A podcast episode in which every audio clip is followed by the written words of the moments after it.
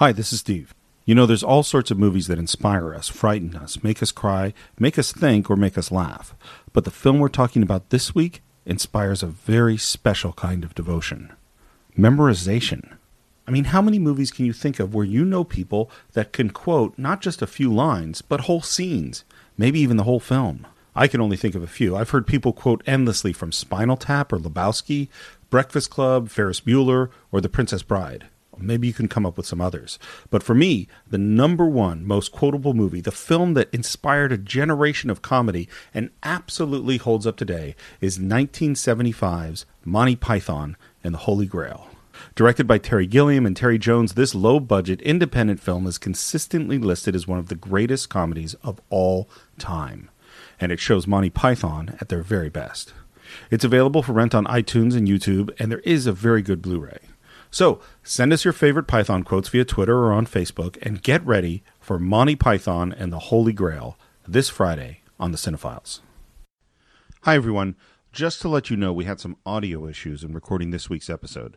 Fortunately, John and our very special guest, Michael Ross, sound perfect. It's only my mic that was having problems. We've done our best to minimize the issues, and we've bought some new cables, which will hopefully ensure that we sound beautiful in the future. And now, without further ado, the Cinephiles brings you. Between our quests, we seem to invest and impersonate Clark Gable. It's a busy life in Camelot. I have to push the pram Pramalot.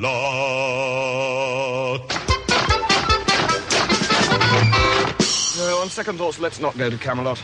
It is a silly place. Right.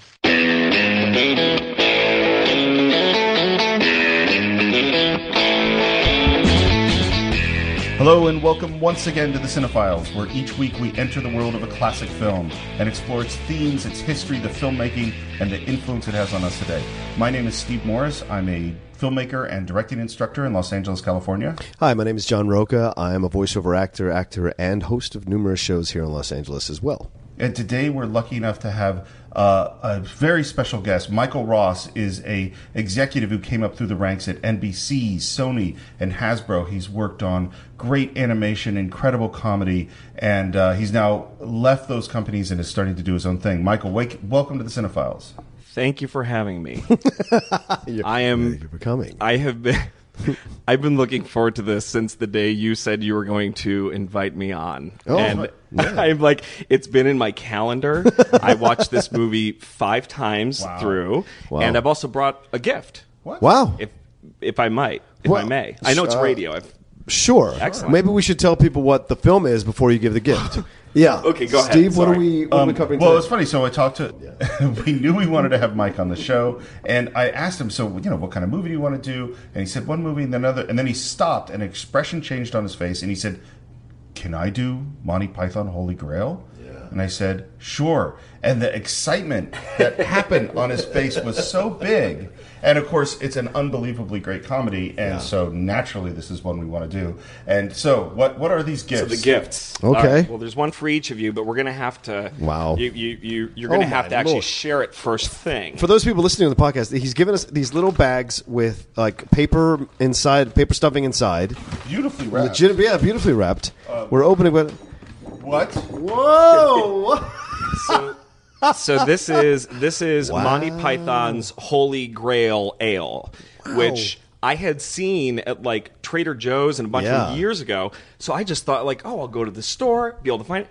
Could not find it anywhere. So the only place it was available was like Glendale somewhere, and it came with this with this with the at Holy Grail. that. So, so for those of you, maybe we'll have to post this on Twitter or something. Yeah. Some photos of this. But for those of you who can't see it, we have a beautiful ceramic Holy Grail and two bottles of Holy Gr- Ale. Holy Holy Ale. Holy Ale. Yes. Um, it's it's funny. So so much of the origins of this podcast are John and I in a bar drinking heavily and discussing whatever movie we just saw. Yes. And we said, I think a few episodes ago, that we've been entirely sober throughout this podcast, and Not at some today. point We have been. yeah. So it seems like uh, we're going to take it in a different direction. Well, if I may, may I set this down very quietly for a moment? Of course. Well, I, you know what we should do is we should we're going to cut for a moment, Okay. and when we come back, we're going to have our beverages poured. a word from our sponsor. Yeah, That's we're great. cut to our next response. Monty Python. Great. Sponsored by Monty Python Holy Ale. Monty Python's Available Holy at fine Ale. stores in Glendale. Bring out your dead.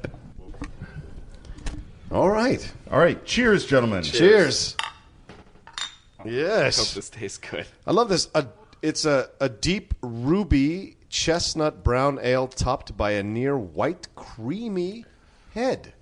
Rewards with a com- complex palate from M- Masted. Is that Masted? Mm-hmm. Masted. Uh, I'm old. I'm tasting all those things right now. Yeah, Maris, Otter, and pale chocolate malts, and a dry Goldings hop finish. Cheers!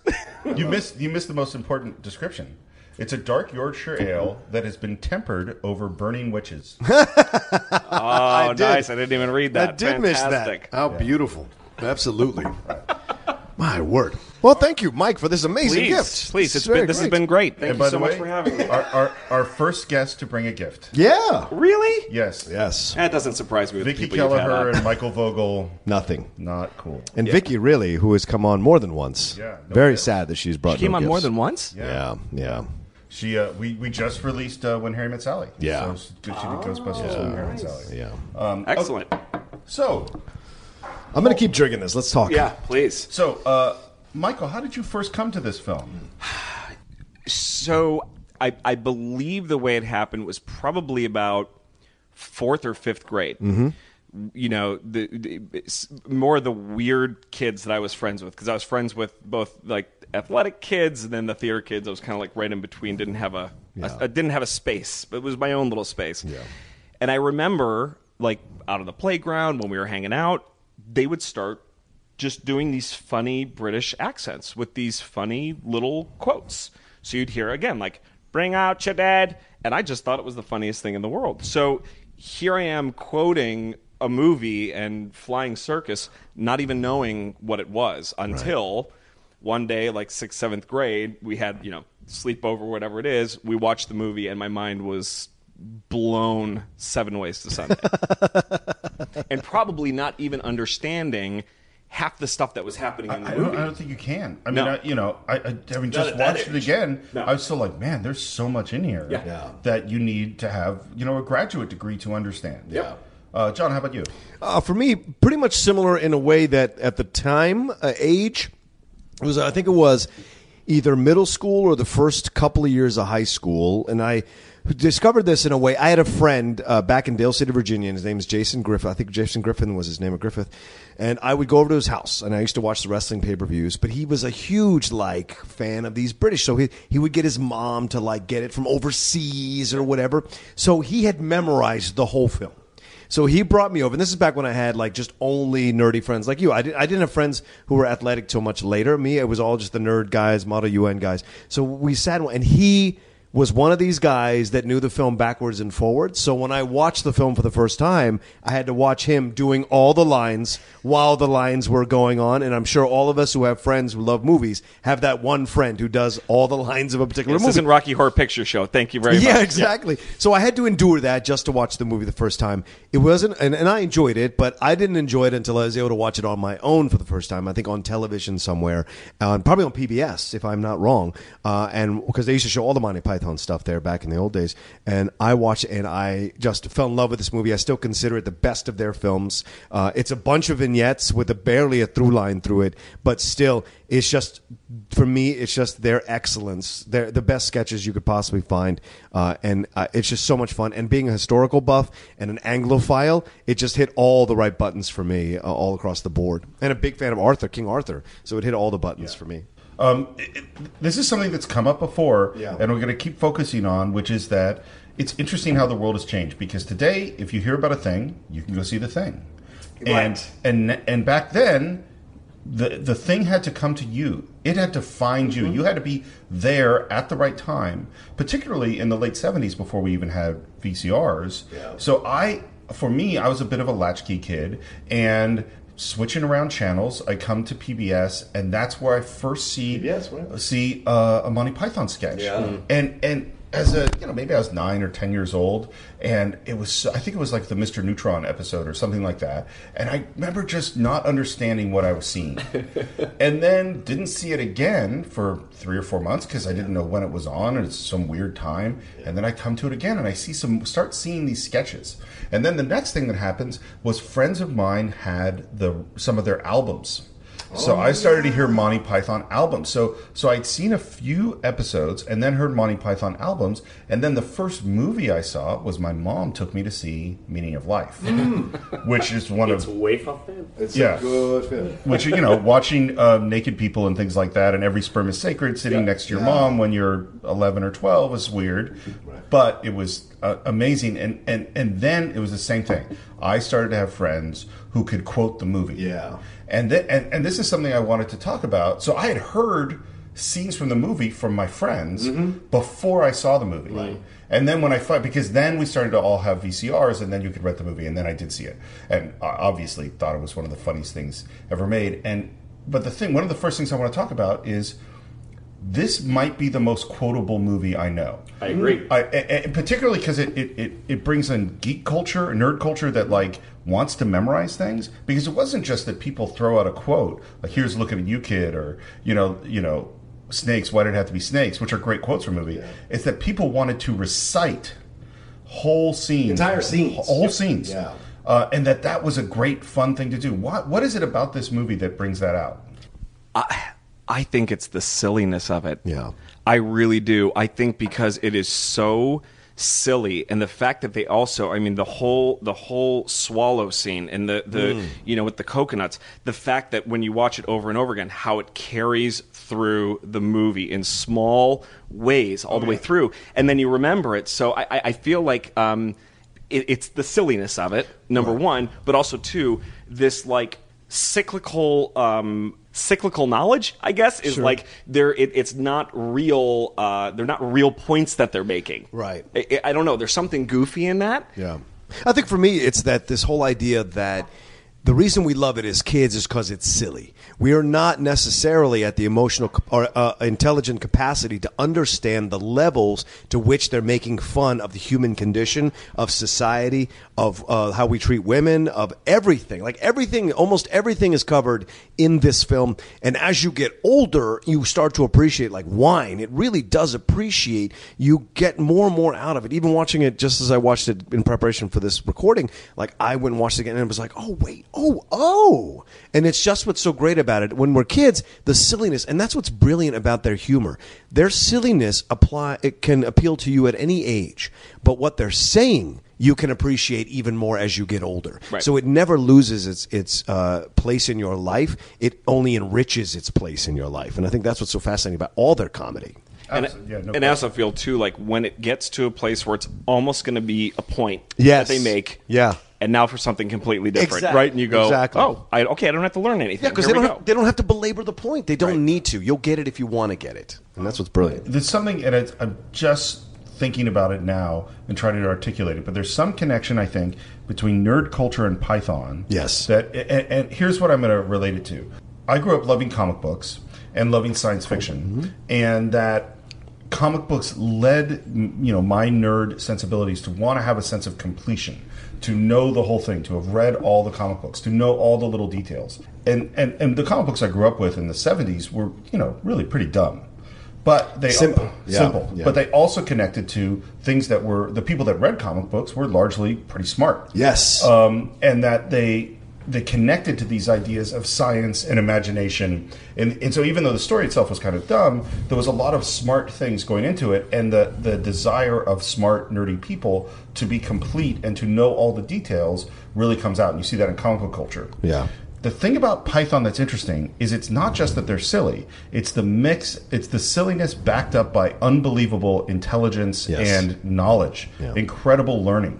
And so, and I think that taps into this nerd culture in the same way because, like, you know, the Three Stooges are silly. Yeah. But nobody, we didn't memorize the Three Stooges. Yeah, they right? won't make it. They You won't know? make it social commentary. Well, and, and that. And like that, Chaplin did. Right. Yeah. And the nature of is that yes, you can have the fish slapping dance, which is one of the great Oh silly gosh, things of all time. Yes. Um, but it's also but it's also you know that these people that are doing it went to Oxford and Cambridge and they can hit you and destroy you Mm-hmm. with language and words and thoughts and ideas and then dress up in dresses and you know Yeah. have the you know the the idiot twit of the year race or Yeah. whatever you know just go completely into silliness Well, see, that's and see, this is where it's hard for me because, and this is one of the reasons I was nervous about coming on to your guys' show, is because for me, I get that everything Yeah. you're saying there, I understand.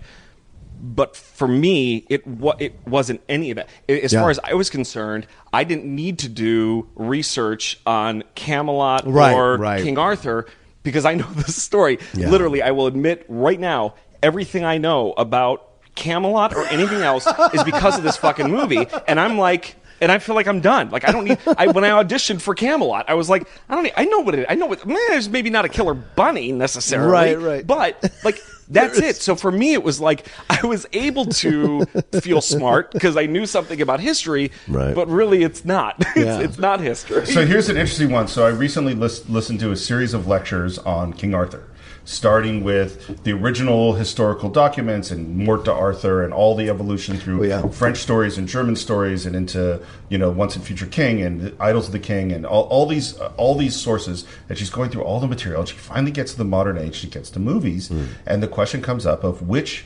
Arthurian movie does the best job. And she, without hesitation, says. Holy Grail. Absolutely. Professor, intellectual thing. And she says because of the way they portray the era, because of all, all and, and that and that the reality is is you got these really smart Oxford and Cambridge guys, and when they went to make, write this film, they went to the library first. Yeah. They did serious research. Yep. They read Yeah. all the source material in a very intellectual way, and so it is actually it's not accurate, but it is. It has a There's sense truth of to it. Right. Yeah. But there's a silliness to it that we see even nowadays. Like it's it's to me it's it's it's it's transcendent. Like it it, it it's timeless rather is what it's universal. All it comments on politics, the idea of leaders. Why is he? Why do you think he's a king? Oh, because he's not covered in shit. Like it's just these brilliant lines that are just like boom boom boom that nail. Well, and- I didn't talk- vote for you. Yeah, well, you don't vote for it. Like that whole constitutional peasant sketch is one of the most amazing sketches on because you're because the, the silliness that a concept that a peasant would understand these concepts and words and be able to have a back and forth with a king about a government and then completely destroy the idea of the myth of Arthur of a sword coming out. It's just brilliant. I order you to be quiet. Order, who does he think he is? I'm your king. well, I didn't vote for you. You don't vote for kings. Well, how did you become king then? The Lady of the Lake, her arm clad in the purest shimmering samite, held aloft Excalibur from the bosom of the water, signifying by divine providence that I, Arthur, was to carry Excalibur. That is why I'm your king. Listen, strange women lying in ponds distributing swords is no basis for a system of government. Supreme executive power derives from a mandate from the masses, not from some farcical aquatic ceremony. Be quiet. Oh, But you can't expect to wield supreme executive power just because some watery tart threw a sword at you. Shut up. I mean, if I went round saying I was an emperor just because some moistened bint had lobbed a scimitar at me, they'd put me away. Shut up. Will you shut up? Ah, now we see the violence inherent in the system. Shut up. Oh, come and see the violence inherent in the system. And that's the thing that I enjoy about the film. The silliness, yes, but the brilliance within the silliness, and that is that that speaks to their timelessness. There's universal appeal as comedians, and also in these movies. You know, I, like I said, to me, this is the best. Life of Brian is a great religious satire. Absolutely, It's great. Meaning of Life is uh, in and out at times, but for me, this one is mo- the most consistently funny, and it maintains its intelligence sketch to sketch all, all through. So, so let's let's back up a little bit. I want to talk a little bit about the origins of Monty Python, who these people are, and how we get to this moment. So, first of all, as we said, these are uh, people. Th- They're of the five British Pythons. Three went to Ca- Oxford and two went to Cambridge. I think that's what it is. And I always forget which one's which. Uh, and there's a rivalry between the 2 Um, they all. Uh, Graham Chapman becomes a medical doctor. He's actually a physician. Uh, John Cleese is about to uh, basically do the equivalent of go to the bar and become a lawyer. And everyone said like this guy could have been a judge. I mean, Oh, a yeah. brilliant guy. Uh, Michael Palin, Terry Jones, and Eric Idle, who I think are the Oxford ones, also you know studied history and English and philosophy, and um, they are and they all migrate towards Footlights, which is I think the Yeah. Cambridge one, or maybe that's the Oxford one, and whatever the equivalent is at the other school, and realize that this is what they want to do. They go to the BBC. They start working for uh, the Frost uh, show, David Frost. Uh, who later does is Frost Nixon, um, and Cleese starts to become a star, and then uh, Idle, Terry Jones, and Michael Palin go off and do a kids show, which it was this kids show played in the afternoon, and everyone in England, all the cool people, started getting home at five o'clock to watch this kids show. And the idea comes up maybe they should do a show together. At the same time, John Cleese was in America and met this strange animator, Terry Gilliam. And it's always weird to me that Terry Gilliam is really fully a part of Python. I know. Because when I first saw it, you never saw Terry Gilliam. You saw that he did this amazing animation. Right. And they come with, and, he, and, and John Cleese says, well, let me work with Graham Chapman, who I know and like, and let's get these three guys from this kids show. And they never you know, they just kind of joined together. And one of the things that's interesting in watching, there's a very good documentary, which is the Almost the Truth, The Lawyer's Cut, which Oh, is a great. big five part documentary. Yeah. And the interesting thing watching it is they're not particularly buddies. No. It, they, Especially Terry Jones and uh, Cleese. Oh, yep. Historical Uh, hi- butting of heads. Yep. And if you buy the 40th anniversary of this DVD, not to cut you off real quick, Steve, you uh, Terry Jones still ha- makes a little dig in uh, when they're interviewing him about the deleted scenes. He sees them, and he's it's modern day. It's now, I think, or last year they recorded it, and he still makes a little small dig at Cleese, and it's still there. It's well, still and if there. you watch the documentary, the same thing's happening. Cleese Yes. is making little digs at Yes, Terry Jones. yes. And they all do. I mean, like, I, I really do think the best equivalent to Monty Python is the Beatles, mm. which is mm. that they're I this agree. group who are individually very talented and individually do a lot of great stuff. And when they come together, there's some alchemy that happens. Like, for instance, they do the show, it becomes this big hit, and they don't quite know how big a hit it is Right. until maybe the second season when they start to go out and suddenly they're being recognized and suddenly these things are happening. And they do three seasons of the TV show. And then John Cleese says, I think we're done. You know, I think we, I think it's getting stale. And so he leaves, and they do a half six more episodes without Cleese and they're not as good. And what they all sort of say is you needed John Cleese to battle with Terry Jones. Yes, you did. You, and you needed, and you had these different personalities that were all bringing these really different things. You know that Eric Idle was kind of he, he describes his ability as to plus everybody else. That Michael Palin was the person that everybody liked, so that he could go between group to group and, and, and negotiate things. That John Cleese had this dark, witty, uh, brilliant pointed sort of sense of humor, and Terry Jones had this huge conceptual sense of humor. And Terry Gilliam, one of the things they say that's really interesting is the whole style of not finishing a sketch, which is one of the big things they do. My favorite in the world. Is This that is it because favorite what, what- thing in the world? What traditionally happens in a sketch is that you have a really funny idea and it's really funny for a while, and then it sort of lingers, and then you try to put a punchline on the end, and the punchline usually dies, and then you cut to commercial. Which, if you watch 30, 40 years of Saturday Night Live, you see this happen all the time. Yep. Right. And what they get from Terry Gilliam, from seeing Terry Gilliam's animation, which is sort of stream of consciousness, is this can go to this and that goes to that, is when the sketch isn't funny, just go somewhere else. yep. Right, stop that. Silly. And a bit suspect, I think.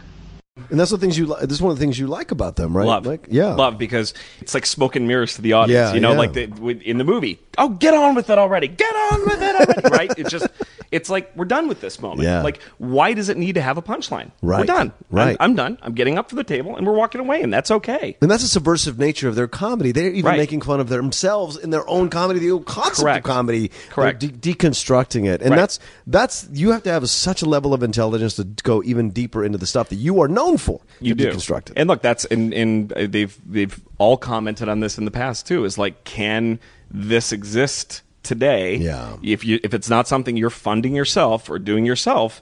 And coming from the studio system, being a studio executive, but that is also why I love them. Is I hire people and work with people Mm-hmm. Yeah. that I don't have to give notes to. I don't want to give notes. In fact, I want to reserve 30 minutes to read your script, Right. read it all the way through, and then go on with my day because I have other stuff I want to do. I do not want to give a note because I've hired you because I think you're brilliant. Yeah, you're that rare executive that does not want to have your handprints or thumbprints No. on the piece that's being put out into the world. my to be name isn't on it. Why do Right. I? What, what, Yeah. And by the way, my nieces and nephews, and, and soon to be my child, are the ones that I want to impress. Yeah. If my name's not on the credits, they don't understand what I do anyway. So who cares? you know, who cares? So, so if a Monty Python script came across basically any executive in Hollywood today, how would they react to They it? would not be able to help themselves. They they would they Mm-hmm. they would not be able unless it was the finished piece. They would not be able to help themselves without referring to something. Well, this isn't like you know in Grail you guys did this, in this you did, and they just don't they don't realize. Now, however, one of the things I did hear, and I mean you guys might know more about this than I do. The scripts were the scripts. Like, there's Mm-hmm. not a lot of improv in what you see with what they do. They figure that all out ahead of time, and that's why they're able to shoot so quickly and so cheaply, is because they're ready to go. But that's also why there's battles on sets because they they because like they would come up with they would come up with what they thought were funnier things and they'd be like so there'd be other forces being like no the script is the script Right. They, they are not a group of improvisers. They are definitely a, but there are constant, constant battles about the script. Mm-hmm. I mean, this script started two years before they started shooting. Originally, it was uh, about fifty percent Arthur and fifty percent modern day. Yeah. and with and- that historian and everything yeah, I well, mean, yeah, uh, they, it was sorts of other stuff. it- yeah, it was going to Oh. be it was going to be going back and forth talking about more of a narrative of the story Right, as right, opposed right, to right. just being in the story. how Well, and this is, you know, it's always I want to give advice to screenwriters, and you know, screenwriters tend to come. They look at a movie like this and go, "Oh, they're such genius! Amazing how they were able to sit down and just write this thing." It's like, well, they didn't. They, you know, they spent literally a couple of years writing and then stopping and then fighting and then rewriting and throwing things out. They threw out from their description hundreds of pages, which we can assume whatever those hundreds of pages of John Cleese and Michael Palin and Yeah. they were probably really funny things, Pretty brilliant. and they threw them out. Yeah. A- a- and, you look at um, uh, so the movie's directed by Terry Gilliam and Terry Jones, the 2 people that really wanted to be directors. Yeah. And it seems like they were the right people to direct, and also huge amounts of conflict come from both these two guys and the relationship of these two guys to the other actors. Right. Because suddenly your partner is now your boss yeah and that's that's hard to deal with. Yep. And Terry Gilliam and Terry Jones have very very different approaches to how they did stuff. For instance, Terry Gilliam is used to animation. So he's used to I think I forget what the quote is exactly, but he had to adjust from having godlike control over pieces of cardboard and pens to having to negotiate with humans. And that he couldn't get everybody to be framed exactly that way Right. because that was uncomfortable for John Cleese. And why was John Cleese being asked to hold his shoulder in that particular position? Correct.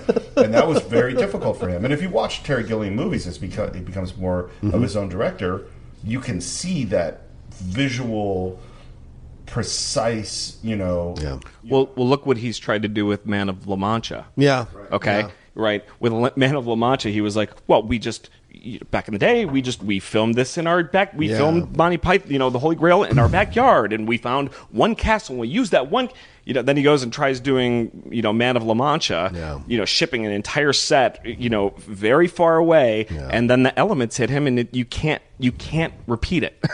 you can't repeat it. Which, if you haven't seen the documentary on that, it is an illuminating Amazing. documentary to see what the process of creating a film and failing in making this film, Right. a film with a name star like Johnny Depp in his prime, Yep. can feel like. So, so to be clear for people who don't know what we're talking about, Yeah. he wanted to make a movie of Man of La Mancha. He spent decades Yeah. trying to make it, and it was shooting it. Was in fact shooting it, Yes. and went through tremendous disasters. The movie never got made, and the documentary is called Lost in La Mancha. Yeah, Lost in And the supposedly now they're filming it again, though. Yes. Yes, Oh, yes, really? yes, Yes. He's back on, on board, and he's found money from doing these other films that somehow have made it through. That he is able to fund it now again. It's interesting. I think that's what's so fascinating about his work, man. You, you Steve, you make a great point about Terry Gilliam. Fisher King is an anomaly in his uh, because that is the one; those are the one films where the actors actually stand out more than the director. And Terry always makes it about himself because Terry is a very visually oriented person because he comes from animation, you know, and that makes sense. And there's not a there's not a negative about that at all because some of his films are some of the most beloved films for people who enjoy films, you know. But Fisher King is the anomaly. So your point is absolutely right. Like this idea of negotiating with human beings versus negotiating on paper and cardboard and and and, and pencils and color. It's a whole other ballgame. And with, whereas Terry is more of the, I'm sure, the disciplinarian is what is what you Terry Jones. feels like Terry Jones. Yes. Yeah, but Terry Jones wasn't a planner. So Yeah. Terry Jones would show up on the set and just start telling people what to do. Right. And from what I hear about Terry Jones, super intense, extremely passionate Yeah. about what he was doing. And and what would happen while they were shooting? I mean, this is so to, to be clear, this is a low budget movie. This is Mhm. very much what we would call an indie film. They made it. I think it's fifty thousand pounds or eighty thousand pounds, which Yeah. maybe translates to a couple hundred thousand dollars today. So it's a very independent film. They were originally going to shoot up in Scotland. Uh, and it worked out all these are the castles we're going to shoot at these are the locations we're going to go to and maybe a couple of weeks before the shoot the government of scotland said we cannot let you disrespect our national monuments like that and, and you're out so they had to scramble at the last minute to find these locations and basically it's one castle One castle. for all the castles uh, and a few cardboard cutouts Yeah. it's shot in literally in their backyard sometimes Yes. and at the same time, you have Terry Gilliam come in with his plan, and he's talking to the DP, and he's setting up the shot, and then he goes away to get into costume, and Terry Jones comes up and and changes everything, and then Terry Gilliam comes back and says, "What the hell's going on?" And this, and yet they still managed to shoot this movie in hmm. three weeks or something like that, Yeah. and it's unbelievable and pretty good visually, Yeah. considering. Well, that's the thing, and I, I, you know, it, it had been a little while since I had seen this. I was doing a lot of research to see, and as I was reading some of the things about, like, you know, the the the chainmail is actually just wool. Yeah. It's, Yeah. it's woven, and I'm sitting there going, oh man, and the car- the cutouts. I'm like, is this gonna? Am I now? Right, Am I now hold ruining Yes. what I saw before and did this? And I found myself the first time watching it through with the commentary, really trying to like pick apart, and I'm going, no, it's still fucking. Br- it's still amazing, Yeah. and even if you know that stuff, Yeah. now it becomes even more amazing. Yeah, I, I look at that cardboard cutout castle that, that they use a couple times. only a model. Yeah, I, honestly, even looking at it, knowing it, it still looks great. Yeah. and a lot of that has to do with Terry Gilliam and his ability to pick the right angle. You know, Mm-hmm. you know. There's a famous story of Akira Kurosawa where they asked him a question about some shot in Ran where all the samurai come over the hill, and they say, "Go to Kurosawa. How did you frame that shot so perfectly? Mm-hmm. Like, how did you decide of all the places you could shoot that that was what would look so amazing?" And Kurosawa's answer is, "Well, there were power lines on that side and a Honda factory over there, so that's sort of how I had to shoot it." And and and it's kind of a bullshit line because, Right. of course, you still had some more options, but but. But the reality is, is that it's not just what you have, but how you shoot it. You put the camera. There is one angle where you could make that cardboard cutout Yeah. look great, Right. And the lighting right, and a lot of smoke. They love smoke. Love Yeah, smoke. it's- yeah, too, and especially in the there's, smoke. there's, there's scenes where you can literally see the smoke machine just Yeah. flying. Well, I, th- I wonder if that's why they made, uh, you know, the the Cleese character, the soothsayer or whatever it is with the bunny. They made him Scottish. Maybe they made it because they Tim, insult Tim, Tim the Enchanter. you- they insult the hell out of him through the whole thing, and maybe Oh, yeah. because the funding fell through, or they wouldn't let him shoot in Scotland, so like, screw it, we're just going to berate this guy in a Scot who has a Scottish accent. But that's and that's only funny. But that scene where Tim is up on the mountain, to, blowing like stuff up. like actually real. I mean, you Yeah. imagine them saying Yeah. like just waiting for him to climb over to the thing that got the explosive set up on the side of the hill. What manner of man are you that can summon up fire without flint or tinder? I am an enchanter. By what name are you known? There are some who call me Tim. It was never my favorite scene. I was always waiting for the bunny. Yeah. Now going back older, I'm like, oh, okay, this so- is there's some good stuff here. But I feel like like real geeks that that's one of their favorite scenes. And for me, I, it, it wasn't. It never it never was. Kind of until now.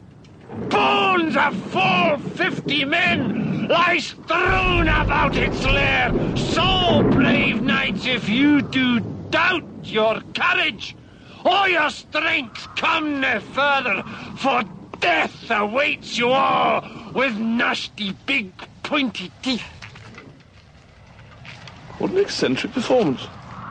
So let, us go through and talk about some of these scenes. Okay. Yeah. Because the movie's very episodic. They come out of sort of a Yes. sketch Yeah. thing. Well, hold on. So, real quick to that though, not until people saying, and you said it in the beginning too Yeah. about it, it's a series of sketches put together. It is.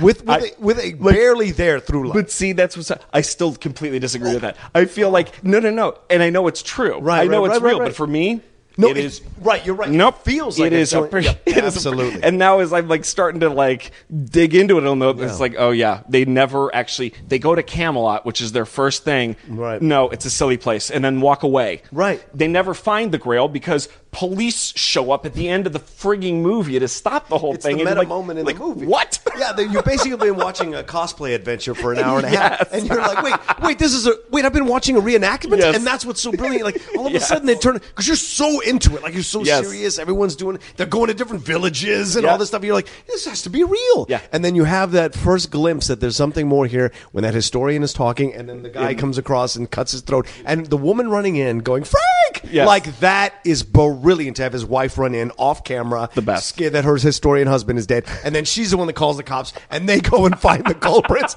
of this whole thing, which is their way once again of subversively making fun of the idea of history and historians Correct. trying to tell you what happened when they weren't even They weren't even there. there. and it's just brilliant. I'm sorry, Steve. Go ahead. yeah. Sorry. So scenes. No, I, So, so, Steve, Steve. so we start with.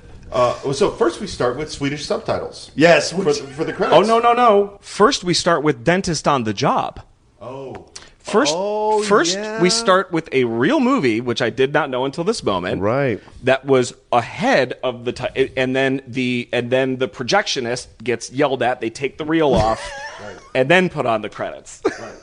So right right away we're you're, you're messing with the reality Yes. of film itself. Yeah. Then we go to King Arthur and Patsy, uh, Graham Chapman and Terry Gilliam. Yes. Right up with coconuts. Right. So right away, again, the coconuts messing with the reality. which the which was a budgetary Yes, it was. choice. Yeah. Right? Which was like, well, we can't afford horses. All right, coconut, and then it just becomes the, the I think probably the best running gag of the entire movie. Well, and what's so funny is there's a certain point in the movie you don't even notice. You don't even think No. about the fact. No. It's like they, you know they're doing the horsey kind of run, and you just don't care. And then we get into he goes to this castle, will invite someone to join him, and we get into a discussion of coconuts and swallows. Right. Um, and it and it's this mix, like we said at the beginning, of brilliant intellectualism Yeah. with complete silliness. And that's the thing is like somebody trying to on a very and and I think Graham Chapman is so underappreciated in Oh, this yeah. movie because he is like He's the and, rock. and especially what I hear he was going through Yeah. in terms of alcoholism and all the rest of it too. Like he is, he is the rock through this, and that he is trying to just get into this castle to find somebody that can join him on his. So like the the earnestness of this character to like finding people to go on this quest, and this asshole up in this tower keeps like, "You got two coconuts, and you're banging them together," and he's like, I, it, "That doesn't matter. Yeah. I've got a question for you.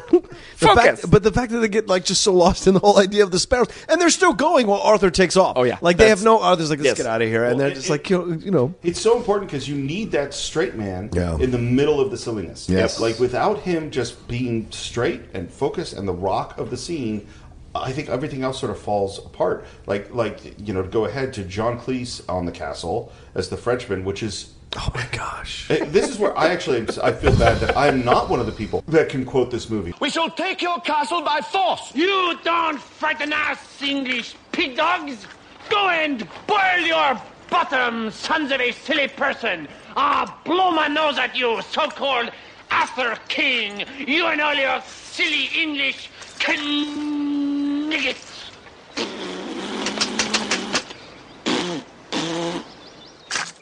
But once again, it's that whole thing between France and England, Yes. right? They have Yep. that, so they make the French like, "What are you doing here in England?" And he's like, "Mind your own business." And you know this whole thing. It's just told them we already got one. and then they start launching uh, fowl and cows and fruit at them and, and vegetables. If you do not agree to my commands, then I shall.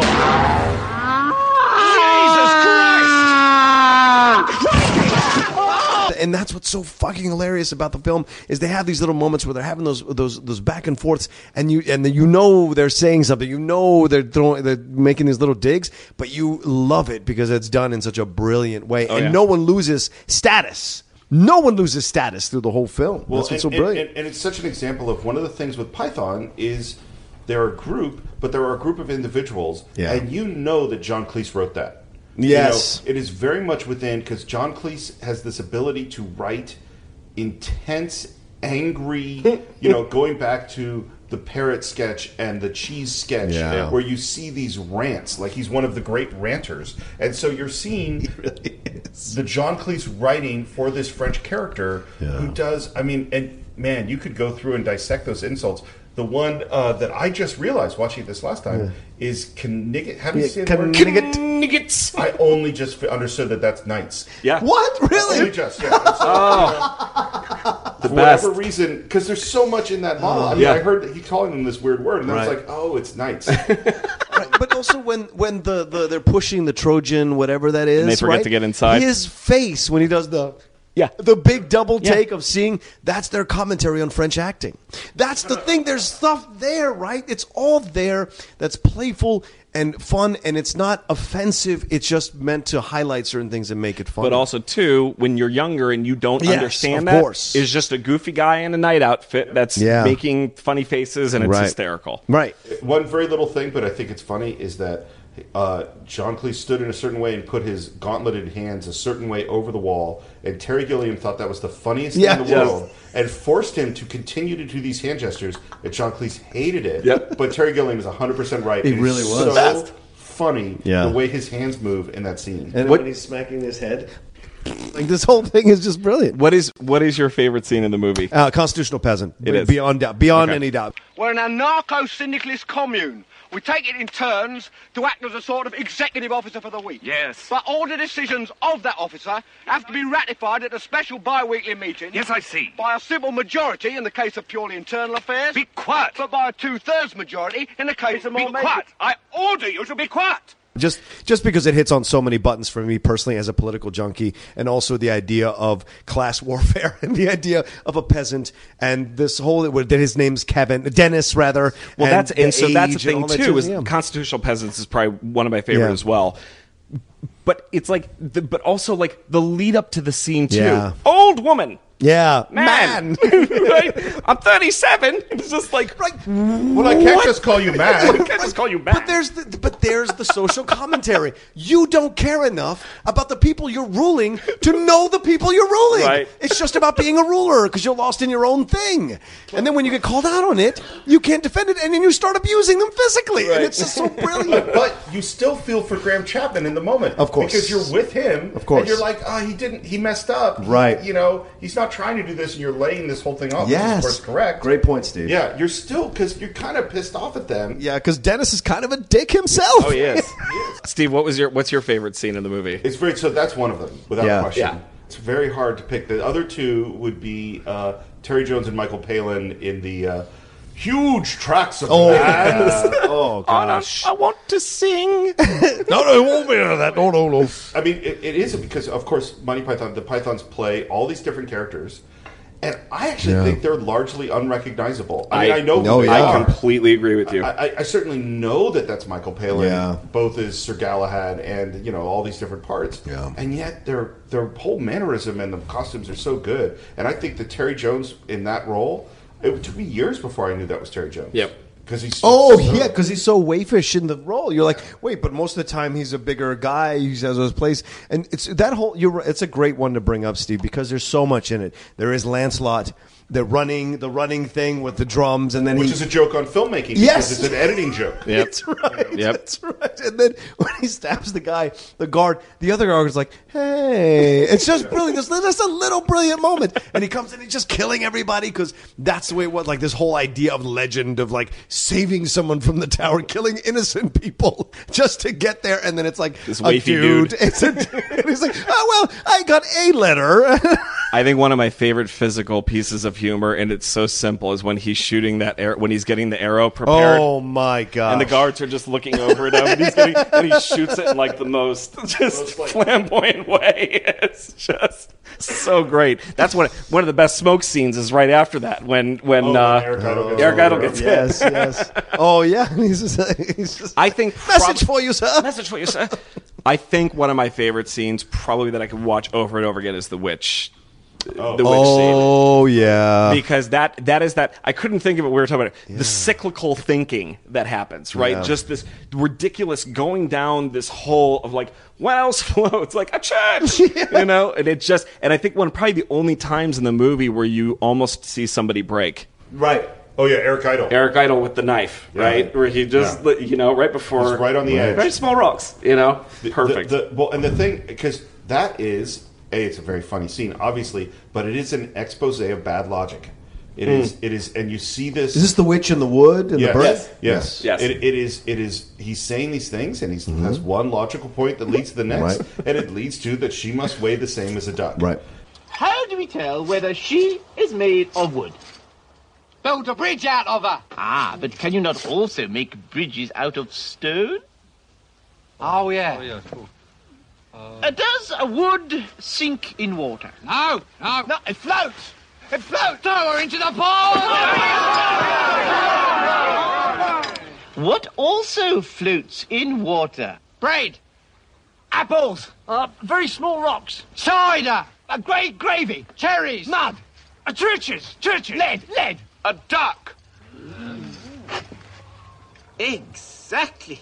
And that is totally insane. And honestly, today, particularly looking at politics and Yes. arguments, and there's all sorts of people that use logic like this. And not Yep. just subversive logic. There's two two other things going on there. Also, the idea of being able to fool the uneducated masses mm-hmm. with just because you just because you might have just this much more education, but you're obviously incredibly just as stupid because you think that wood and a human being would weigh the same Right. for- because of your messed up scales.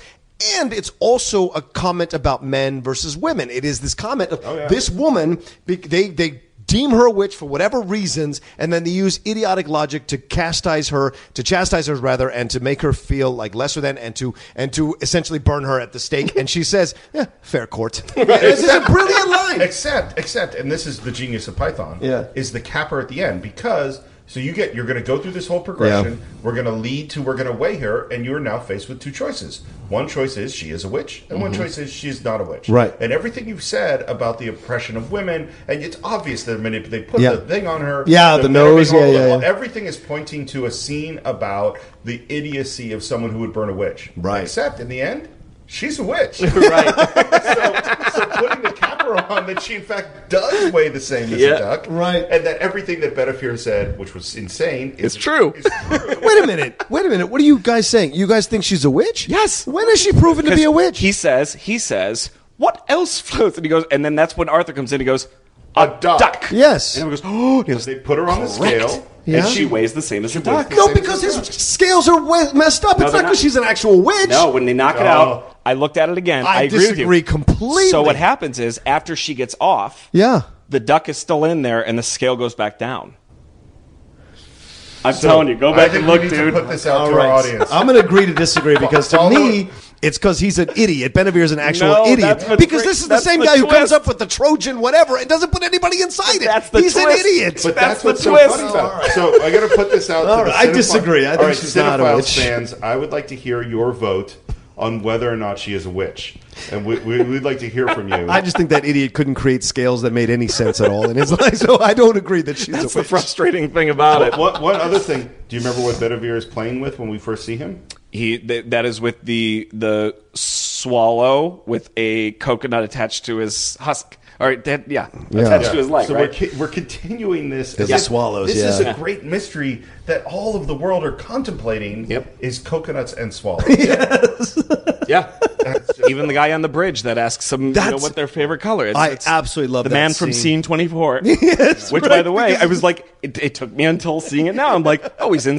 We're in Scene Twenty Four. Right when they were when they were having the whole yeah exactly that's when they would say when they say get on with it get on and they're showing you people that are not even in the movie Yes. yet so brilliant the best. yes that scene at the bridge once again it's that whole thing of like oh yeah and then of course uh, uh, was it Robin the Brave or whatever Sir Robin the Brave Bravely brave, Sir Robin. right he runs up he's like oh I can answer those questions and that's the kind of thing when you know you everyone knows that guy who's like criticizing everybody else and doesn't want to step forward but then when he thinks it's safe he steps forward to try to get grandeur and I love that he gets shot at What is the capital of Assyria? It's like, all down. Boom, boom. But when they turn it around, that's brilliant as well Yeah. to question Well, it- African actually- or European swallow. Well, and to your point, Mike, this is where there actually is a plot and a Yeah. story with Right. things that are coming back. Right. and They give you that- enough of it. Yeah, Yeah, I mean, just yeah, enough. Yes, there are little sketches that you can kind of pull out. Yeah. Uh, and, and by the way, you know, we talked about, you know, what's your favorite? I don't think any of these dropped the ball. no, of They're course all not. really good. Yeah. You know, and, and this is something just just true about Python in general is that I love old Saturday Night Live. Mm-hmm. And if you go and watch the full episode of a first, second, third season, or honestly, any season in the history of Sa- Saturday Night Live, you watch a whole episode, there are losers. In Oh, yeah. every episode. In fact, most episodes are mostly eh. Yeah. Right. And then there are the brilliant sketches. You go, wow, that's great. You watch episodes of Monty Python, that's not the case. Yeah. And part of it is the cutting out early and going to somewhere else. Mm-hmm. But but man, most of those episodes of Monty Python, they are hitting on all cylinders. One of my favorite sketches of the Monty Python is the uh, soccer, the philosophers playing soccer. Oh, yeah. that because I'm a huge soccer fan. And then I don't And I'm a huge philosopher. Yeah, right. And so to have a, and I have a, I have a, a, a somewhat of a medium knowledge of philosophers. The brilliance of what they would do, the existential nature of whether to kick the ball or not kick the ball, what to do, all of it just so brilliant. And to have Beckenbauer come in and sc- like just all of it is just so brilliant. But that's the nature of it, right? The ridiculousness of philosophy, and then put into a soccer situation, it just confronts you as a viewer to to, to go with on the road with them. And they, all these sketches do that in the film. Yeah. Um, I want to talk about violence. Because Monty Python has a particular approach to violence. Yes. Yeah. And there's real, like, bloody stuff in this Oh, movie. yeah. In particular, The Black Knight. Yes. Yes. Uh, what is it about their approach to, to violence that works and is so funny? Well, the comical, na- the over-the-top comical nature of it, I think. Uh, I mean, the whole idea of cutting off entire limbs, and that the person still won't get the message that he's beaten. And I think the fact that there's, and again, I, I, I have to go back and watch some of the other things, but Yeah. like, there's no pain associated. with Yeah, it right. Never. Like, it's this horribly violent thing, and there's no pain associated with it. So you kind of go, all right, it's bleeding out here, and yeah, that's fine, okay. Well, and I think I think that's what it is. Is that what what's weird is that when we see violence in movies, there's actually frequently very little pain, and Yeah. we don't see the consequences of violence in movies. You know, like you'll have a hundred people killed at some horrible thing, Right, right. and the hero's just moving on. Yeah. and so between the Black Knight and the Lancelot scene, Oh my God. which is hugely violent, It's massively it's, violent. It's, it's kind of pointing at the lack of consequences in this way. Yeah. that is making it really funny and making everything because what you know what Monty Python does, I think, is is it's not just that they're doing absurd things; they're making everything else look absurd. Absolutely. You know, so they're making, Humanity. Apparently, there's a, another Arthur movie that came out the same year, and I can't remember what it was called. I think it was, a, it was called Lancelot or something. Oh, okay. That was very violent and very artsy, and that people went to see it and started laughing. Because they had seen Holy Oh Grail, gosh. and they were doing it was almost exactly the same stuff. Oh, God. there were shades when they have when they go on the ship. Uh, uh, uh, uh, Arthur and uh, Benevere near the end of the film To go across to yeah, to go, yeah. that is uh, looks like Excalibur. Looks like Excalibur, and I was like checking. 1974 is this movie. Excalibur is 1981, and I was like, Wow. Boorman, you need to give credit here, man, because it is so obviously that just like Boorman shot at the end of the film of Excalibur when Arthur and uh, I forget the the, the knight who has Percival. to, Percival has to give the sword back to the Lady of the Lake. That whole thing, yeah. I it's love that the fascinating. story was they actually they sent the boat over and they didn't actually have the key to get into the castle yet to go shoot. Yeah. they just sent the boat over to us like we didn't even have access to the castle yet. Like this was this. They brought the boat back, got everything, then got over there. It's like yes, that's awesome. But the Lancelot thing you talk about is interesting, Steve, too, because like the violence that occurs. But what happens is Michael Palin sees an opportunity once he finds out that he's a knight of the Round Table that can help his house. he essentially tries to kill his son, which he was trying to save for a better political purpose. Then, when he saw a bigger political purpose, he essentially tries to sacrifice his son, gets everybody to forgive him. Goes, "This is supposed to be a day of happiness. Let's not. Oh, doesn't get involved with who killed who. It's not get all that kind of jazz because he wants to curry favor with King Arthur and the Knights of the Round Table, thinking it's a political purpose for him, and then has the woman's father killed. Yeah, who's almost- almost dying, Yeah, right. which is, I think, which the is another second thing time- that goes through yeah, the film. Yeah, that is goes multiple times. Third, through the film. third. It's Is it? third. Yeah, because we Yeah, have 'cause Bring Eric Out Idle- Bring Out Your dad. Yeah. then Eric Idle, Yeah, and then right. this one. Oh, yeah. yeah, yeah. With the with the, I, can, I think I can make it. no, no, just stay here.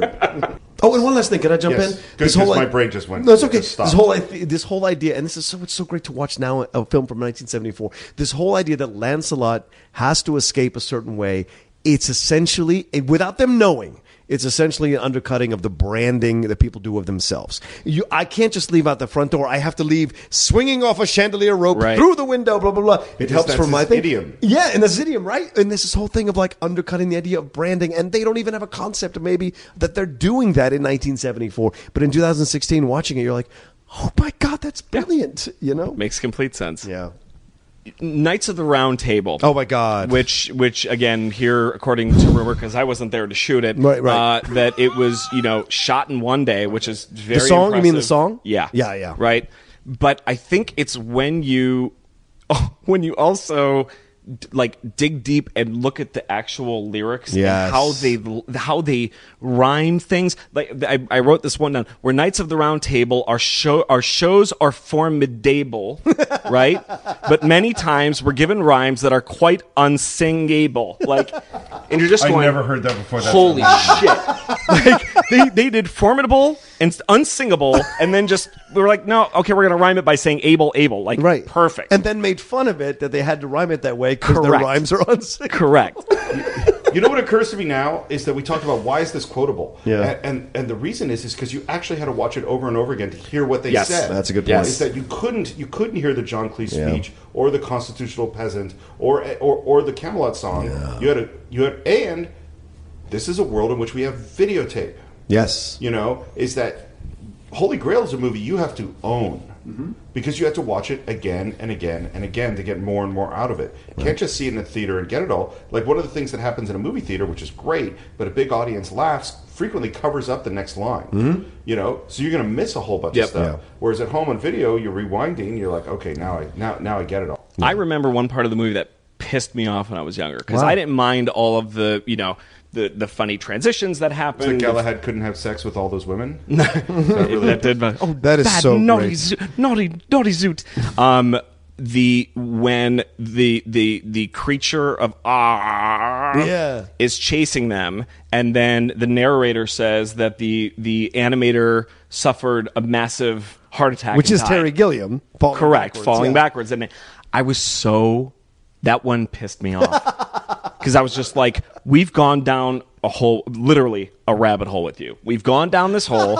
You've cre- okay we're with you. There's a bunny. There's the this. There's the this. And now you are literally tr- you your back is against a wall and you have nowhere else to go. Right. and now you're going to say the guy that's been ant i was it, it would piss me off It's so way. funny because what you're because the thing that you said you loved the most when we Correct.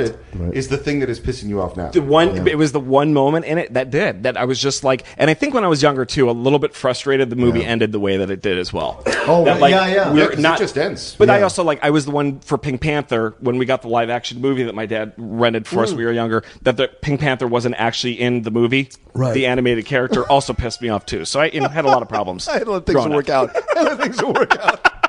I do like the bunny scene because the bunny scene is also, in a way, especially at the time, 1974, Vietnam is happening. Oh, this yeah. idea of a superpower Oh, yeah. going onto their terrain and and uh, uh, Wow. underestimating. I never- this never occurred to me. This is Oh, in my yeah, mind as. I'm watching because it's a bunny and he's got all these little bones around, and he's the uh, uh, Tim is trying to tell you.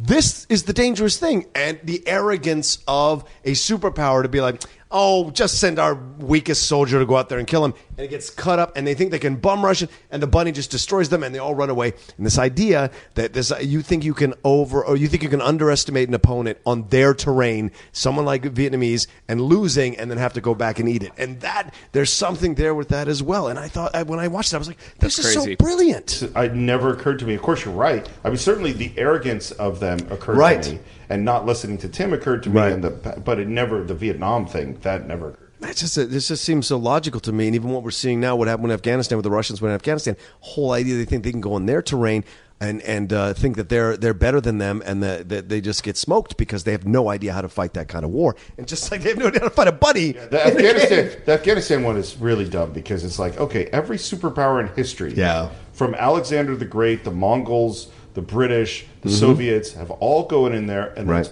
been really rough. And the irony is because uh, so many nations have tried to do that to Russia over the years, and they always get destroyed because they don't understand how to fight in Russian weather.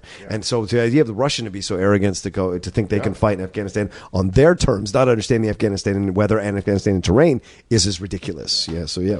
Um, Knights who say knee. Before we veer too far off. I mean, best transition in cinephiles. I don't think we could. I think we would get we would get crucified if we if we did not talk about the knights who say knee. Yeah. Because once again, here we are. and yet it wasn't any of our favorite uh, sequences. but it's still funny as hell. Oh, yeah. it- it's still great, and Yeah. I, I think also too, it's also the long joke of that scene as well. Yeah. which is they go out, find a shrubbery, bring it back, and now they're lo- no longer the knights who say "neat." Right. you know, Which- which, yeah. is which is just eh, brilliant. the government has changed. Yes. and they have to come back and do something else to curry favor with that government. Correct. Well, Correct. the- I- it's always been the way when when when Arthur says "knee" to the old lady. Yeah, yeah. It's always this weird, like what I never understood how what I'm supposed to feel. But then one of the best parts of the movie, everything's the best part of the movie. One of the Do best your parts of the movie is like, no, no, no, no, knee, knee, no. And then Roger they- the shrubberer. Yeah, I was gonna say out they of run into the shrubbery. shrubbery, and then he starts to like a dog. Benevere goes me, and I was like, no, no, no, no, no, no. Um, one thing I want to bring up on the filmmaking thing that's most interesting thing. I remember I had, I had owned the Laserdisc for this. Oh wow! And I'd watched and I'd You must have been rich. I watched the commentary track, which is the same commentary track that's on the Blu-ray. By the Yeah. way, so the, that commentary track's twenty years old. Yeah. probably. But um, uh, and that Terry Gilliam and Terry Jones said a thing that's so important about filmmaking, which is that they're in the editing room, and Terry Gilliam is saying, "We got to cut the scene. This is not working." And Terry Jones will say, "Yeah, but it was so hard to get the shot." And you remember that Eric was so funny on that day, and that John was sick, and that Graham was probably drunk, and these are all the things that happened, and we worked so hard. Mm-hmm. We got to keep the shot. And Terry Gilliam was just like, "The shot is only what it is on film. It doesn't matter. None of those things matter. All that matters is to make the film better or not. And that's a su- and that is the difference. That is why Terry Gilliam goes on to be a great Hollywood director, and Terry Jones doesn't. And and and, and that that's such an important lesson for any filmmaker who's in post is that all that matters is what is contributing to the film. Yeah. Like every your intentions with the scene, how good it looked on the page, the actor's performance, how much money you spent on whatever you spent, mm-hmm. does not matter. If it makes the film better, it's in. If it doesn't make the film better, it's out. Yeah. This is a super important lesson. And what's interesting again, it goes to you know, us looking at a film from the outside and going, "Oh, these are geniuses who knew what they were doing." They're not. Yeah. Okay. They they are certainly geniuses, but it was a pro- like they, they had they went through many many cuts and they weren't weren't funny and they're trying to figure out why they're not funny. Yeah. And they even started to have screenings with people that they knew, and they started with the screening. Welcome to our screening. Can you help us figure out why our movie's not funny? Oh my god! and then nobody laughed. Right. And they're like, "Oh, we're doomed." And then finally, it went to a screening where they didn't say that, and and it wasn't people that knew them or knew what they'd gone through. It wasn't filmmakers, and the movie was hilarious. Yeah. And they realized just, and this is something I see with young filmmakers all the time, is they'll start their film and they say, "I'm really sorry, it's so terrible." Yeah. It's like you have to shut up. you throw away your power Yeah. right in that moment. You give them a reason to hate the film right off the bat. You've Yeah. already told. Now you can st- say, "Hey, I haven't." It's temporary music or something. That's fine. But never tell us to, to think your movie's terrible, Right. because then what are we going to think? We're going to think it's terrible, Right. You know. Um, What about the three headed knight? Do you guys have any things about the three headed knight with the whole like, oh, cut a set off? I don't know, maybe not. The whole One the of my one of my least favorites. I actually, Yeah. I don't, and you know why too is like it's it's the one moment in the in the in the it's the one moment in the piece. it's the one moment in the piece where Graham Chapman's kind of trying to be funny and he's not. Yeah. like I feel like well, no, he's- it's Robin, isn't it? Eric Idle is the one who, c- who comes up to them. Oh, do you mean in the middle? In the- in the oh, middle. sorry, in the middle of the night. And I Right, just right, was right. like, and, it, and it, I think too was also one of those moments where everybody is so hidden. In Yeah. The, in like I think even when I was younger, I didn't understand that it were there were six of them. Like Yeah. that were just playing all the roles, and it was so apparent that it was Arthur there doing the thing. I, I, I, that's that is probably one of the only scenes I don't necessarily care about. I do care love for. the Robin song. I love Yes. The best. It is hilarious. The best. But I don't like the the the, the multi. Well, and when you watch the um, deleted scenes and the outtakes, uh, which is a special feature on the 40th anniversary Blu-ray, I don't know if it's in the other versions. Uh, Terry Jones talks about, and one of the cut parts of that film, of that scene rather, is they had a three. Headed French maiden tied to a tree, which is the oh, that they would go and have sex with her, and so he Terry was like, "Yeah, I'm very glad we cut that bit, yeah, yeah. you know, because it's kind of like a little too far, Right. But so that lets you know that that what probably wasn't one of their favorite things, but they had to use everything they shot. And Terry said that we had to basically use almost every scene we shot because we only shot so much Right. you know, to make it to ninety minutes. Yep. You know, Um, so, so this is one of the cases I didn't actually watch the deleted scenes. I should Okay. have. Does our does our rule stand up, which is that most deleted scenes you were right to delete Yes, it. absolutely. I when you so. watch these, yeah, and the way Terry introduces That- them. because they feel like they the way you guys are talking about it's a it's a bunch of Yeah, sketches, but yeah. they feel like sketches. Yeah. They feel like Yeah. side pieces that don't belong as part of the story. Yeah, there's more with Lancelot. There's more with Robin. There's more going on with the Rabbit, I think. And you're just like, yeah, it's fine the way it is. Right. The, the extra stuff, it's fun to watch, and there are some giggles and laughs, but it, it would have thrown off the vibe of the piece, I think, a little bit too much. One thing, and I feel a little bad about bringing this up, but I feel that we have to Yeah. talk about it because it's part of the film. Mhm. Is Graham Chapman and his alcoholism? I, I didn't know any of this, so please take this. I don't know. I, I knew that he had cancer. He died of cancer. I didn't, or was it HIV? I f- forget what he died of, but I think it was HIV. Okay, I think it was AIDS. okay. So I don't know about the alcoholism. He was a huge alcoholic. Raging. Okay. Ra- to the point where you know during during all of Python, and it got worse and worse as things went along until he finally got sober. Mm-hmm. Yeah. But that you know dur- when they were writing the show, that he was pretty much done by noon. Wow. You know, is that by noon he was already tanked. And that was kind of it. Good Throughout God. the shooting of Holy Grail, he frequently couldn't remember his lines. When they And went, he has some of the biggest speeches yeah. in the and that Really? and that Throughout. they would have to you know they would have to stop shooting because he was just he said in an interview Yeah. that at his worst he was drinking three to five pints of gin a day Holy God. yeah I don't even know where you put all that. no I I, I can't I mean, I had a go- I've had a goblet of this very high. I feel bad that we're drinking now, but like, but, uh, got a Yeah. buzz. Got a little buzz. Three pints of gin. yeah Oh, and you know he wasn't mixing that with anything. No. I, I don't know and, and this is by the way one of the reasons that John Cleese left Mm-hmm. when he quit Python you know when he said we should stop the show Mm. is because Graham was his writing partner and he was Yeah. like I can't write with a drunk anymore and he was the person who could kind of keep Graham his job was to kind of keep Graham going and it is funny like what each of these guys bring to the the, the show and and there is there are certain things that that's an Eric Idle part Yeah. and that's a Michael Palin Yes. part and there's Graham Chapman part. And the thing that they say about him was in the making of Holy Grail that they went, oh, we have a leading man. Mm-hmm. They never knew because they all played an ensemble throughout the show. And when you get to Holy Grail, you have a lead, and they're like, yes, of course he's the lead. Mm-hmm. Right. John Cleese is the biggest star. Right. He was the biggest star before they started, and, and I think is still, you Mm-hmm. know, to this day remains the biggest star. But actually can't be a leading man. He couldn't play King Arthur. No. Not in that. It would be a different King Arthur. Very. It would be a much more sarcastic commenting on situations. Which may King not have made the rest of the film work right because of it. Absolutely. Yeah. Which is why Graham works so well as Life of Brian as Yep. Brian because you just have a natural affinity. Some people just have that energy as actors that you have a natural affinity to follow them and feel bad for them at the same time, even when they're messing up or making mistakes. Uh, we just did a, a, a recorded episode of the top ten Tom Hanks films for the top ten show, and we talked about how Tom Hanks is your is kind of your pass to use him in sh- for certain roles that normally you would immediately not like this person. Like in Road to mm, Perdition, he's a hitman. He has a history of killing people. But if you cast Tom Hanks, he's automatically you can follow him. He's a protagonist that you can follow and forgive the mistakes he's made. Yep. And so those kinds of things, if you cast the right actor, you can do that. And with Graham Chapman, he definitely has that ability. He has one of those energies that you just follow. Right. You know? And, and- yeah, and and part of it is he's not doing that much. He's not Right. Mm-hmm. doing the insanity that Terry Jones is doing or that Michael Palin is doing. Um, what's the what do you what would you say is the influence of Python in the world? Jeez. Um, here's a big one that I know. Can we even? Yeah. Well, one of the big ones is both uh, National Lampoon Oh, yeah. and the Saturday Night Live guys. Yep. They all talk about going to see Monty Python. I'm sure SCTV guys do too. Oh yeah, yeah.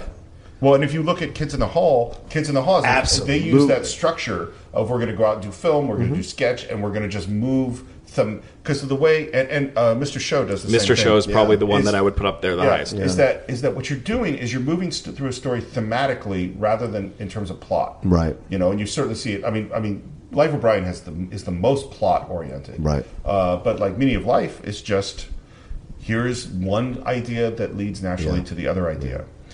I mean, I think it's set the groundwork, and I, I texted you guys this originally too. Set the groundwork for South Park. Yeah. I think it set the groundwork for somebody like Seth with Family Guy. Yeah. you know, I mean, Family Guy is essentially you know the Yeah. the flying circus. well, I think it's a great point uh, too because like before this group of guys, there was not really group comedy. There were comedy duos, right? There was Abbott and Costello. There Well, was there was the and Hardy. Brothers Well, the the- Marx was only three, really. I mean, four Zeppo or Gummo. They were not that funny, but it was always No, Chico, they were straight Harpo, and right. They Yeah. were the straight men, but you they weren't as they didn't contribute as much. Everyone contributed equally in Monty Python, and until Monty Python came along, it was really either comedy duos or maybe trios if we include the Marx Brothers. There weren't that many group of funny people. Even the Bowery Boys from the '40s were just the Bowery Boys. They weren't necessarily that kind of thing, and I think that's what you talk about here, Steve, when you ask that question. Their influence is the creation and acceptance of society in all countries of group comedy. And I'm sure there are multiple countries that have created group comedy that have become famous because of the influence of Monty Python. Oh, sure. Look, This, you got the state. You got Right, you the got state all is these great. groups. Yeah, Yeah.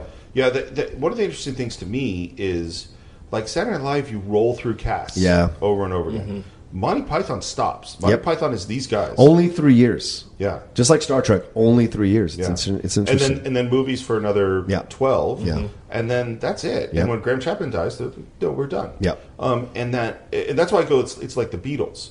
You know, it's that Mm-hmm. there's this energy that comes together with these people, and in particular because they write and create and Yeah. star in and play like all the parts. Yep. That this is their stuff. It's not like you get, you know. Adam Sandler is doing a movie, and he's got a director, and he's got a writer, and he's got you know. It's that this is this group, this is their art, Right. and it, and they have I I can't there's I can't think of anybody that has a more u, u, both unique and broad vision of mm-hmm. what their comedy is. No so way. There, there's something that's like recognizably Monty Python, and they're doing everything from broad crazy slapstick to super intellectual stuff to totally absurdist stuff, and it's all like, yep, that's Monty Python. And there's there's no one person leading them, and that's what I think always undercuts SNL. Everything's through Lorne Michaels, except for those two years when I think Ebersol was there. Ebersol, yeah. Everything else, or one year, everything else is run through Lorne Michaels. So it's through his processor. In Monty Python, they rebelled against any of the BBC, executives that tried to control them or corral them. It was them self-editing themselves. But now it's an antiquated system, for Right. Yes. Right now we're in love with the process of. Oh, do you know on Monday they pitch out the. Yeah. Who cares? No one cares. Whatever that finished, pro- just like you were talking about before, Yeah. cutting room floor. Whatever that show is on Saturday night, who gives a shit about the process to get there? Right. We don't care. Make it funny. Yeah. So in order to do that, why do you have to keep this process Yeah. Mm-hmm. that's been around for so many years that doesn't work anymore because the cocaine isn't as good? right, right. Is that Sorry. the problem? You Yes. can't get good coaching. Yes. Because by the way, I have heard A hundred percent yes. Nailed it. uh, I, I, I know I brought this up in previous podcasts, but the book uh, Creativity Inc., which is the, uh, Oh yes. Yep. unbelievably great book, and Ed Catmull. Ed Catmull, thank you. Um, and uh, one of the things he talks about is that you have. It's not just that you come up with a great process; is that you have to continually correct, reject, and reform your process. Yeah. Because it's and this we see this in all forms things in society. The thing that worked ten years ago. It was great ten years ago. That doesn't mean it's going to work exactly now. right. And, it, and and even a great process becomes stale when new people cut in. Like if you get the memo that says "Welcome to this company. Here is the great process." Right. That's not going to be exciting. Right. It's that you need to reinvent things, and and to invent reinvent things, you have to reject things. Mm-hmm. So Python is a perfect example because you can see it literally in the story of them rejecting how films are made, Yeah. rejecting the process, de- denying what they are supposed to be, and going, "We are going to be this." Right. And it, and it exists, which is what I find so fascinating with guys who are continually in conflict. Right. Yep. You know, and that conflict, you know, it's funny. We talked about this when we talked about Muhammad Ali. Is that great athletes come out in moments where they have great competition. Right. You know, and I think this is definitely true of Monty Python. Is is any of them individually are brilliant people, but them competing with each other, challenging each other, forcing each other to work harder and do better is what makes this comedy unbelievable. Yeah. Agreed. Yeah. Uh, Mike, final thoughts.